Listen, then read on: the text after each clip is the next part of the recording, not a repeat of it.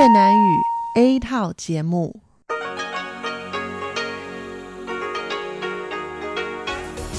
Đây là Đài Phát thanh Quốc tế Đài Loan rờ tê i.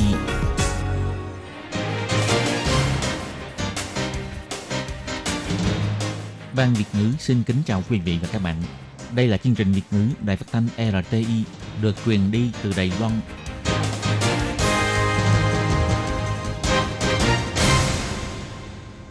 Hello, tôi Kim xin kính chào các bạn. Hoan nghênh các bạn đến với chương trình Việt ngữ ngày hôm nay của chúng tôi. Các bạn thân mến, hôm nay là Chủ nhật, ngày mười ba tháng một năm hai nghìn không trăm mười chín, cũng tức mùng tám tháng Chạp âm lịch năm Mậu Tuất. Chương trình Việt ngữ ngày hôm nay của chúng tôi sẽ bao gồm các nội dung chính như sau. Mở đầu là bản tin quan trọng trong tuần, tiếp đến là chuyên mục Chuyện vạn đó đây, rồi đến chuyên mục Góc giáo dục, và sau cùng chương trình của chúng tôi sẽ khép lại với chuyên mục Nhịp cầu giao lưu. Mở đầu chương trình hôm nay, Tố Kim xin mời các bạn cùng theo dõi bản tin quan trọng trong tuần, và trước hết mời các bạn cùng đón nghe các mẫu tin tóm lược. Sở Di dân đưa ra chính sách khoan hồng đối với người cư trú quá hạn ra tự thú. Du lịch Nhật ngày càng đắt, tháng ba tới phí du lịch theo đoàn sẽ tăng. Mức phạt quấy rối tình dục quá thấp, Ủy viên lập pháp Đài Loan kêu gọi sửa luật. Chủ trương một nước hai chế độ không được ủng hộ, tám mươi phần trăm người dân phản đối. Trường Đại học Thành Công sáng chế thiết bị cảm biến ô nhiễm không khí và cảm biến hen suyễn. Sau đây, Tố Kim xin mời các bạn cùng theo dõi nội dung chi tiết của bản tin quan trọng trong tuần này nhé. Hiện nay tại Đài Loan có gần chín mươi nghìn người nước ngoài cư trú quá hạn. Ngày sáu tháng một, Giám đốc Sở Di dân Khu Phong Quang cho hay, Sở Di dân đưa ra chính sách mới về tự thú.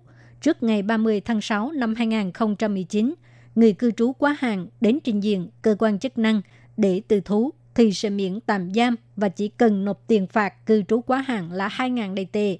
Nhưng chính sách này không bao gồm đoàn du khách Việt Nam mất tích trong thời gian vừa qua. Ngày sáu tháng một, Sở Di dân tổ chức cuộc họp báo, công bố chương án, mở rộng vận động và khoan hồng cho người nước ngoài cư trú quá hạn tự thú về nước tại ga xe lửa Đài Bắc. Các đại diện Việt Nam, Indonesia và Philippines tại Đài Loan đều đến tham dự. Lúc phát biểu, ông Khu Phong Quang cho hay, trước sự ảnh hưởng của làn sóng toàn cầu hóa, các nước đều phải đối mặt với vấn đề dân số người nước ngoài cư trú quá hạn ngày một gia tăng. Tính đến cuối tháng mười một năm hai nghìn không trăm mười tám, tổng cộng có hơn tám mươi chín nghìn người cư trú quá hạn tại Đài Loan và số lượng này đang trên đà tăng cao. Để khích lệ người nước ngoài cư trú quá hạn ra đầu thú, Sở Di dân đẩy mạnh chuyên án, mở rộng, vận động và khoan hồng cho người nước ngoài cư trú quá hạn tự thú về nước kể từ tháng một đến tháng sáu. Nếu trong khoảng thời gian này, người cư trú quá hạn ra đầu thú thì sẽ được miễn giam và số tiền phạt cư trú quá hạn cũng từ mười nghìn giảm còn hai nghìn đài tệ, đồng thời còn được giảm thời hạn cấm nhập cảnh trở lại Đài Loan. Năm nay tuy mới có sáu ngày nhưng đã có trên tám nghìn người ra đầu thú. Ngoài ra, trong khoảng thời gian thực thi chương án này, nếu người cư trú quá hạn bị bắt thì sẽ bị phạt nặng. Theo nguyên tắc là người đó sẽ bị tạm giam, phạt tiền cư trú quá hạn cao nhất là mười nghìn đài tệ và thời gian cấm nhập cảnh sẽ tính lại từ đầu. Sau khi chương án này kết thúc, sẽ sửa luật nâng cao mức phạt và kéo dài thời hạn cấm nhập cảnh Đài Loan. Ông Khu Phong Quang cho hay, Sở Di dân cũng sẽ áp dụng biện pháp xử phạt nghiêm khắc hơn đối với chủ thuê và môi giới trái phép, cùng khích lệ người cư trú quá hạn tố giác chủ thuê và môi giới bất hợp pháp. Dựa theo quy định, sẽ truy cứu trách nhiệm trước pháp luật liên quan của chủ thuê hoặc là môi giới lao động bất hợp pháp, và chủ thuê hoặc là môi giới bất hợp pháp phải chi trả chi phí về nước cho các lao động bất hợp pháp. Ngoài ra, để chủ động truy tìm du khách Việt Nam bỏ trốn trong thời gian vừa qua, Sở Di dân cũng đã cung cấp tiền thưởng tố giác cao nhất là bốn nghìn đài tệ. Ông Khu Phong Quang cho hay, hai ngày nay, những cuộc điện thoại tố giác tăng lên rất nhiều. Hiện nay vẫn có một trăm lẻ một người mất tích. Ông ra lệnh phải truy tìm toàn bộ số người mất tích còn lại.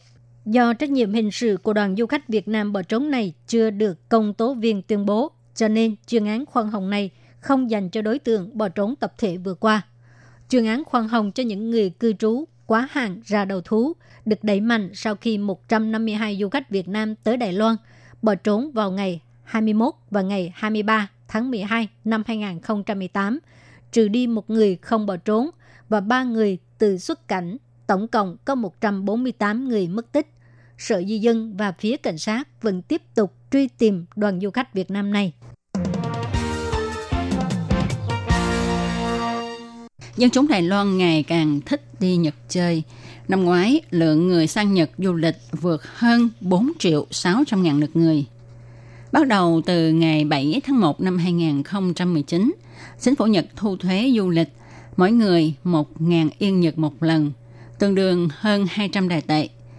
Tiền thuế này không là bao, không ảnh hưởng đến ý nguyện sang Nhật du lịch của người dân Đài Loan. Nhưng với tỷ giá hối đoái của đồng yên Nhật ngày càng cao, nó không chỉ khiến cho công ty du lịch không còn lợi nhuận, mà còn khiến cho du khách cảm thấy đau khi sang Nhật mua đồ. Ông Ngô Chí Kiện, Chủ tịch Công hội Lữ hành thành phố Đài Bắc nói, đây là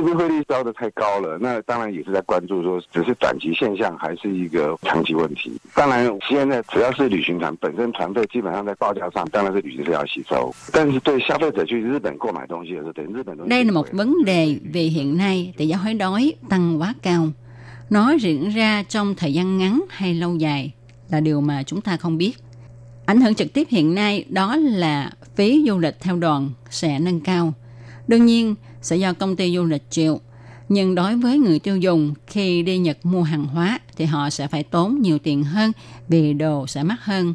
Với xu thế này thì sau Tết âm lịch, tức tháng ba, thì giá tour sang Nhật sẽ phải tăng. Ông Ngô Chí Kiện đánh giá, tiền Nhật tăng là do chiến tranh thương mại giữa Mỹ và Trung Quốc gây nên. Tiền nóng chạy về Nhật để tránh nguy cơ, do đó trong thời gian ngắn khó mà có dấu hiệu tuột giá. Nếu như tiền Nhật không rớt giá, thì mùa xuân năm nay đến Nhật du lịch, mọi người phải tốn nhiều tiền hơn. Ngày tám tháng một, Ủy viên lập pháp Từ Vĩnh Minh cho biết, theo luật hiện hành thì mức phạt đối với việc quấy rối tình dục hơi thấp và kênh tố cáo không rõ ràng khiến cho người bị hại không thể thông qua chế độ mà tìm lại sự công bằng. Theo luật duy trì trật tự xã hội hiện hành, thì đối tượng có hành vi làm tổn hại đến thuần phong mỹ tục sẽ bị phạt cao nhất là sáu nghìn đài tệ. Tuy nhiên, theo thống kê, trong vòng bốn năm nay, thì bình quân mức phạt này chỉ là hai nghìn sáu trăm tám mươi sáu đài tệ mà thôi. Còn luật phòng chống quấy rối tình dục hiện hành thì cũng gặp vấn đề là mức phạt quá nhẹ. Luật quy định mức phạt cao nhất là một trăm nghìn đài tệ, nhưng trong bốn năm nay, bình quân chỉ phạt có hai mươi nghìn đài tệ. Rõ ràng với mức phạt như vậy sẽ không có tác dụng ngăn chặn đối tượng gây án. Do đó, ông chủ trương sửa luật, nâng cao mức phạt và định ra đơn vị phụ trách rõ ràng để cho người bị hại biết rõ đi đến đâu để tố cáo hành vi quấy rối tình dục này. Ủy viên Từ Vĩnh Minh nói, chúng tôi hy vọng sẽ nâng mức phạt từ sáu nghìn lên đến mười hai nghìn. Ngoài ra, đối với mức phạt của luật phòng chống quấy rối tình dục, thì chúng tôi hy vọng từ một trăm nghìn nâng lên đến năm trăm nghìn. Còn Ủy viên Ngô Bội Vân thì cho biết, chúng tôi hy vọng chính phủ định ra một đơn vị chuyên trách nhận đơn khiếu nại của người bị hại khi họ bị quấy rối tình dục để giúp họ tìm lại sự công bằng một cách nhanh chóng. Sau phát biểu của lãnh đạo Trung Quốc Tập Cận Bình, Tổng thống Thái Anh Văn đã ra sức đáp trả rằng Đài Loan tuyệt đối không chấp nhận một nước hai chế độ. Hiệp hội chính sách Hai Bờ Eo Biển sáng ngày chín tháng một đã công bố kết quả điều tra dân ý mới nhất. Trong đó có đến sáu mươi phần trăm dân chúng Đài Loan hài lòng với sự đáp trả Chủ tịch Trung Quốc của Tổng thống Thái Anh Văn. tám mươi phần trăm số người được phỏng vấn phản đối một nước hai chế độ. Đại bộ phận những người tham dự điều tra dân ý, bất kể theo đảng phái nào đều không tán thành chủ trương một nước hai chế độ của Trung Quốc. Theo kết quả điều tra của Hiệp hội chính sách Hai Bờ Eo Biển cho thấy, trong số những người được phỏng vấn, có đến sáu mươi tám phần trăm cho rằng không có sự tồn tại của Trung Hoa Dân Quốc trong nguyên tắc một Trung Quốc, sáu mươi mốt phẩy sáu phần trăm hài lòng với sự đáp trả của Tổng thống Thái Anh Văn đối với phát biểu của Chủ tịch Trung Quốc Tập Cận Bình, tám mươi phẩy chín phần trăm không tán thành với đề xuất một nước hai chế độ do Trung Quốc nêu ra, năm mươi lăm phần trăm nhận định không có nhận thức chung một nghìn chín trăm chín mươi hai giữa hai bờ eo biển, ba mươi bốn phần trăm nhận định có nhận thức chung một nghìn chín trăm chín mươi hai giữa hai bờ eo biển.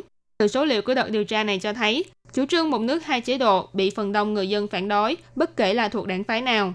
Tổng thư ký Hiệp hội chính sách Hai Bờ Eo Biển, ông Vương Chí Thịnh nói, chúng tôi đối chiếu chéo số liệu giữa các chính đảng, phát hiện rằng bất luận là ủng hộ chính đảng nào, thì đại đa số những người tham dự điều tra dân ý lần này đều không tán thành chủ trương một nước hai chế độ của Trung Quốc. Trong bài phát biểu đầu năm mới, Tổng thống Thái Anh Văn đưa ra bốn điều cần để quyết định quan hệ hai bờ eo biển liệu có thể phát triển theo hướng tích cực hay không, bao gồm cần nhìn nhận đúng về sự tồn tại của Trung Hoa Dân Quốc Đài Loan, cần tôn trọng sự kiên định của hai mươi ba triệu dân đối với tự do dân chủ, cần phải giải quyết sự bất đồng của hai bên bằng phương pháp hòa bình và cần được đàm phán bởi các cơ quan chính thức hoặc cơ quan được chính phủ hai bên ủy quyền. Kết quả điều tra dân ý cho thấy có đến tám mươi lăm phần trăm người ủng hộ bốn điều cần và hơn tám mươi bảy phần trăm người tán thành đề xuất xây dựng ba mạng lưới bảo vệ về an toàn dân sinh, an toàn thông tin và dân chủ của Tổng thống Thái Anh Văn. Tổng thống Thái Anh Văn phản đối một nước hai chế độ, đồng thời cũng hy vọng các chính đảng không nên nhắc lại về nhận thức chung một nghìn chín trăm chín mươi hai. Nhưng thị trưởng thành phố Đài Bắc Kha Văn Triết lại hỏi ngược lại về phương án thay thế. Về vấn đề này, giáo sư khoa chính trị trường Đại học Sư phạm Đài Loan, ông Phạm Thế Bình nhận định, Tổng thống Thái Anh Văn hoàn toàn không cần trả lời câu hỏi này. Ông nói, khi đối thủ liên tục phạm sai lầm thì tại sao chúng ta phải trả lời? Nếu phía chúng ta trả lời thì khác nào là sa vào phạm trù của họ. Bởi vì người đang thực sự đau đầu vì nhận thức chung một nghìn chín trăm chín mươi hai là đảng quốc dân. Bà Thái Anh Văn chỉ cần duy trì lập trường nhất quán của mình, không cần thiết phải trả lời.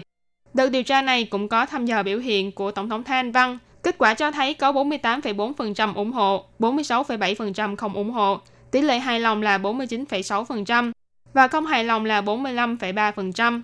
Còn về biểu hiện của chính phủ trong vấn đề phòng chống dịch tả lợn châu Phi, có sáu mươi lăm phần trăm người được hỏi cảm thấy hài lòng. Hiệp hội chính sách Hai Bờ Eo Biển bày tỏ, đợt thăm dò dân ý được tiến hành vào ngày năm và sáu tháng một đã phỏng vấn một nghìn không trăm bảy mươi tư người thành niên, mức độ tin cậy là chín mươi lăm phần trăm, mức độ dung sai là trên dưới hai phẩy chín mươi chín phần trăm. Ô nhiễm không khí là vấn đề rất được xã hội quan tâm chú ý trong một số năm gần đây.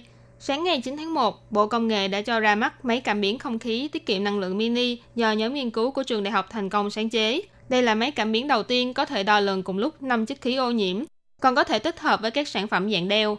Ngoài ra, nhóm nghiên cứu này còn sáng chế ra một thiết bị cảm biến hen suyễn dạng đeo. Chỉ cần thổi một hơi là có thể biết được tình trạng hen suyễn để tiến hành các biện pháp ứng biến kịp thời và bảo vệ sức khỏe cho những người bệnh nhân hen suyễn. Nhóm nghiên cứu của trường Đại học Thành Công đã sáng chế ra hai thiết bị vô cùng lợi hại. Đầu tiên là máy cảm biến không khí phức hợp, có thể đo lường cùng lúc năm chất khí ô nhiễm, bao gồm khí carbon monoxide, carbon dioxide, ozone, hợp chất hữu cơ formaldehyde và các hợp chất hữu cơ có tính bay hơi khác. Thân máy nhỏ gọn, tốc độ phản ứng nhanh, giá thành hợp lý và rất thích hợp với môi trường ở Đài Loan. Đồng thời, máy này còn có thể tích hợp với các thiết bị đeo khác, rất có tiềm năng phát triển thành máy cảm biến không khí phục vụ cho những nhu cầu khác nhau trong tương lai. Giáo sư khoa điện cơ trường Đại học Thành Công, ông Vương Chứng Hân nói, ở những môi trường làm việc khác nhau sẽ có các chất khí ô nhiễm khác nhau. Về mặt này, nhóm kỹ thuật của trường Đại học Thành Công có thể điều chỉnh về kỹ thuật sao cho phù hợp với điều kiện của môi trường, từ đó phục vụ những nhu cầu cảm biến những phân tử không khí khác nhau. Một thành quả nghiên cứu khác được gọi là thiên sứ chống hen suyễn. Đây là thiết bị kiểm tra mini phức hợp dạng đeo. Khác với phương pháp kiểm tra nội soi phế quản lấy số liệu lâm sàng, không những gây cảm giác gây khó chịu cho người bệnh, công tác đăng ký dữ liệu trên giấy tờ cũng vô cùng bất tiện. Thiết bị do nhóm nghiên cứu trường Đại học Thành Công sáng chế, chỉ cần thổi một hơi là có thể kiểm tra được tốc độ di chuyển của các phân tử không khí, nồng độ của nitơ monoxide, từ đó biết được tình trạng hen suyễn của người bệnh, rồi tự động đăng nhập dữ liệu qua mạng. Đây là một thiết bị vô cùng tiện lợi cho người sử dụng. Giáo sư khoa điện cơ trường Đại học Thành Công, ông Trương Thủ Tiến nói, nếu như chúng ta có thể đo lường hen suyễn giống như đo huyết áp, mỗi ngày người bệnh đều có thể đo trước chỉ số khả năng có thể lên cơn hen suyễn của mình. Nếu vượt quá mức nguy hiểm thì có thể đến bệnh viện xử lý và điều trị ngay trước khi phát bệnh. Hiện tại thành quả nghiên cứu này đã được chuyển giao công nghệ cho doanh nghiệp tư nhân, nhưng vẫn cần xem xét các phương diện như giá thành kỹ thuật lắp ráp của thiết bị cảm biến khá cao, cũng như nhu cầu tiêu dùng vân vân. Nên nhà đầu tư dự tính phải sau hai năm mới có thể sản xuất đại trà ra thị trường, để ứng dụng khoa học kỹ thuật có thể bảo vệ sức khỏe cho người dân.